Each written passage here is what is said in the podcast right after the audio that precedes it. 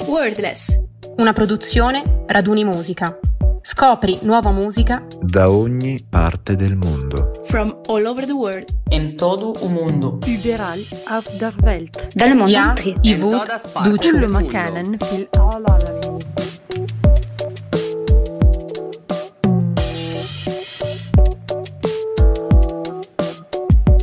Ciao a tutti e ciao a tutte, benvenuti alla quinta puntata di Wordless, il podcast di Raduni Musica che vi porta in giro per il mondo alla scoperta di nuovi confini musicali. Se non conosci Raduni Musica è una delle redazioni che fa parte del circuito Raduni, associazione delle radio universitarie, che collabora con la vostra radio preferita per offrirvi contenuti nuovi ed interessanti. Quindi ti invitiamo a seguire la nostra pagina web www.raduni.org dove puoi scoprire tutti i nostri contenuti e anche sulle nostre pagine social Instagram, Facebook e Spotify. Io sono Francesca D'Apuzzo e assieme a me c'è Elena Gigli. Ciao Francesca, ciao a tutti i nostri ascoltatori. E, ma di che cosa parliamo oggi? Diciamo che ci stiamo avvicinando a quel periodo dell'anno, quel fatidico momento in cui si apre un po' uno squarcio spazio temporale, non sappiamo chi siamo, da dove veniamo e dove ci troviamo. Sta per arrivare Sanremo e Sanremo però ci regalerà qualcosa di molto importante. Chi vincerà Sanremo andrà, come sappiamo, all'Eurovision. Quindi oggi non parliamo di Sanremo, ma parliamo di tutte quelle manifestazioni sparse per l'Europa che ehm, selezionano i rappresentanti delle loro nazioni che andranno all'Eurovision Song Contest. Prima di prendere il volo però, eh, Elena, volevo farti sapere qualche piccola eh, chicca sull'Eurovision. Sai qua perché è importante anche Sanremo per l'Eurovision? Perché proprio da lì, nelle prime edizioni del Festival di Sanremo, alla RAI venne in mente di eh, creare un concorso europeo che poi porterà alla nascita dell'Eurovision grazie invece a ehm, Marcel Benzesson, che era il direttore eh, generale della società svizzera di radiodiffusione e, e la Svizzera fu proprio il paese che ospitò il primo Eurovision, ma le prove generali dell'Eurovision eh, avvennero in Italia all'inizio e diciamo che la RAI ha avuto il compito di portare in auge eh, l'Eurovision. Ma vogliamo ora eh, al paese che ospiterà eh, l'Eurovision 2023 che è Liverpool. E proprio a Liverpool troveremo una serie di paesi che ah, ospitano all'interno della propria nazione i vari festival per scegliere rappresentante nazione. Quindi dici di più Elena e ti do il via per questo viaggio. Grazie mille Francesca, prima però dobbiamo fare un piccolo disclaimer eh, riguardo le pronunce dei vari festival. Ci scuseranno tutti i cittadini dei vari paesi che andremo ad elencare, eh, noi faremo il nostro meglio. Partiamo dal primo paese e ti porto in Albania. In Albania abbiamo eh, i festivali i Kenges, l'avevo detto, scusate, eh, non giudicateci. È un festival appunto albanese che è nato nel 1962. Pensa, è uno dei festival musicali più antichi d'Europa, secondo solo al Festival di Sanremo. Si tiene eh, nella capitale, presso il palazzo dei congressi della capitale albanese, Tirana, e mh, però nel corso degli anni ha eh, subito varie eh, vicissitudini e vari cambiamenti dovuti anche ovviamente ai cambiamenti di governo. Tant'è vero che ehm, dall'undicesima edizione in poi le canzoni sono state sottoposte ad una rigida censura a causa del regime comunista, censura che è finita appunto con la caduta del comunismo negli anni 90. Da quel momento tutti gli artisti si sono sentiti e hanno potuto eh, condividere proprie- la propria arte, la propria musica in modo più libero. Dopo l'Albania ti porto in Danimarca. In Danimarca abbiamo quello che viene chiamato Dansk Melody Grand Prix, il festival musicale annuale che è nato nel 1957 e da quel momento ha prodotto, pensa, tre vincitori dell'Eurovision e 11 concorrenti classificati almeno nelle prime 5 posizioni. Restando sempre in Nord Europa, ah, voglia- vogliamo sulla Norvegia eh, con il Melody Grand Prix, il processo appunto di selezione ner- eh, norvegese per l'Eurovision Song Contest. Eh, il Melody Grand Prix o MGP è un festival appunto eh, norvegese nato nel 1960 e organizzato annualmente dall'emittente radiotelevisiva Pubblica, Norsk e qua adesso eh, andrò in panico, Rix Kring Casting.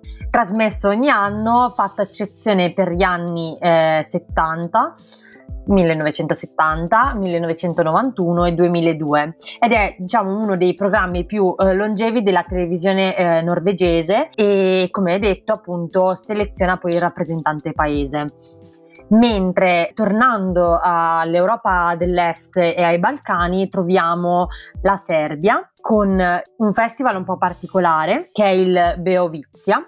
È un festival musicale nato nel 2003 per selezionare i finalisti appunto serbi eh, per l'Europesma che è appunto un festival musicale utilizzato come selezione nazionale della Confederazione di Serbia e Montenegro e per selezionare poi i finalisti per l'Eurovision Song Contest. Nel 2009 il festival è stato cancellato e sostituito alla selezione interna dell'emittente radio Radio Televizia Serbie Tuttavia nel 2018 poi però è stato reintrodotto come metodo di selezione. Ok, adesso Francesca andiamo a Parigi, ti porto in Francia, dove in realtà eh, abbiamo un festival che è nato da poco, perché in Francia viene trasmesso il festival dal titolo, ci provo eh, Eurovision France, c'est vous qui décidez è il nuovo format per la ricerca del rappresentante francese all'Eurovision Song Contest nato nel 2021 e il processo di selezione del nuovo candidato è abbastanza particolare perché è diviso in tre parti. C'è un primo round di voto in cui sette partecipanti, i più votati dal pubblico, hanno accesso automaticamente alla fase successiva. Tutti gli altri vengono sottoposti al giudizio di una giuria composta da vari personaggi. Pensa che nell'ultima edizione nella giuria c'era addirittura lo stilista Jean-Paul Gaultier. Beh, insomma, allora è un festival anche ed è anche una questione di stile. Certo, sappiamo che... E... Ehm, dimmi. sappiamo che eh, parte eh, una nota di costume del, del, festival sono sicuramente tutti gli abiti che gli artisti indossano, abiti molto eccentrici, particolari e molti giocano tutta la loro esibizione proprio sull'abito e verranno ricordati per, anche per ciò che indosseranno. Esattamente, come un po' lo sta diventando anche Sanremo ultimamente. Però io ti volevo mm, dare una chicca sull'Eurovision e in più farti anche i complimenti per il francese. Grazie. Ok, sapevi che la Francia è una dei Big Five? Chi sono i Big Five? Sono quelle cinque, diciamo, nazioni che hanno accesso immediato alla finale in quanto maggiori finanziatori del progetto Eurovision. Quindi io ti volevo chiedere se conosci gli altri quattro. Allora, ci provo. Eh, la prima è facile, l'Italia. Poi, poi, poi abbiamo eh, la Spagna, Dopo la Spagna abbiamo la Germania e me ne manca uno. Me ne manca uno. Dai, è, è facile, ospiterà quest'anno. L'Inghilterra. Esattamente. Andiamo avanti con eh, questo nostro viaggio eh, in giro per l'Europa e atterriamo in Portugal, ovvero Portogallo, perché io non so eh, il portoghese, ma ci ho provato. Troviamo qui il Festival di Cansao, da Cansao. È un festival le cui radici risalgono circa al 1958, in occasione del suo diciamo, del debutto all'Eurovision Song Contest del 1964 di Copenaghen, il paese era ancora sotto il governo dittatoriale di Antonio de Oliveira Salazar. Diciamo la dittatura eh, con, concesse all'emittente radiofonica Emissora Nazionale di Radio di Fusao di organizzare il primo festival da Cansao per selezionare il rappresentante dello Stato all'Eurovision. A vincere questo, fest- eh, diciamo questo festival fu Antonio Calva- Calvario, Calvario con la canzone Orasao, che però all'Eurovision si classificò ultimo senza ricevere nemmeno un punto, assieme alla Germania Ovest, Jugoslavia e Svizzera. Quindi diciamo non delle sorti molto felici per il Portogallo prima, diciamo, al primo Eurovision. Eh no, eh no. Io invece ti porto eh, in un altro stato in cui la selezione per l'Eurovision è un po' particolare. Parliamo di Israele, dove c'è un talent show dal titolo, eh, dal nome Akokav Aba Eurovision che appunto funge da eh, show grazie al quale si seleziona chi andrà all'Eurovision, ma ha delle fasi un po' particolari. All'inizio dell'edizione ad ogni concorrente viene chiesto di eseguire un brano noto di fronte ai giudici. Questi giudici poi decideranno se i concorrenti sono degni di presentare la canzone al cospetto del pubblico, perché la seconda fase vede che i concorrenti cantino di fronte ad un pubblico e gli spettatori si devono connettere con un'app su Mako TV e a quel punto decidono in tempo reale se un concorrente può passare alla fase successiva o meno. Quindi diciamo un po' un mix tra giuria di esperti e giuria popolare, un po' come quello che, che accade per Sanremo. In realtà ti dirò che la votazione è molto simile anche poi all'Eurovision, perché abbiamo due, diciamo, due tipi di votazioni, appunto la giuria di esperti per ogni paese che dà un punteggio da 1 a 12 a, agli, agli altri paesi e poi la votazione tramite televoto e app. Quindi diciamo che eh, più o meno si accomunano no? certe caratteristiche. L'altra particolarità, secondo me, è che Israele è uno di quei paesi molto dibattuti anche politicamente, che fanno dell'Eurovision anche, diciamo, un, un evento in cui spesso ci si ritrova non solo ad ascoltare canzoni eh, in lingue più disparate, ma anche a riflettere politicamente su certi avvenimenti di geopolitica odierni.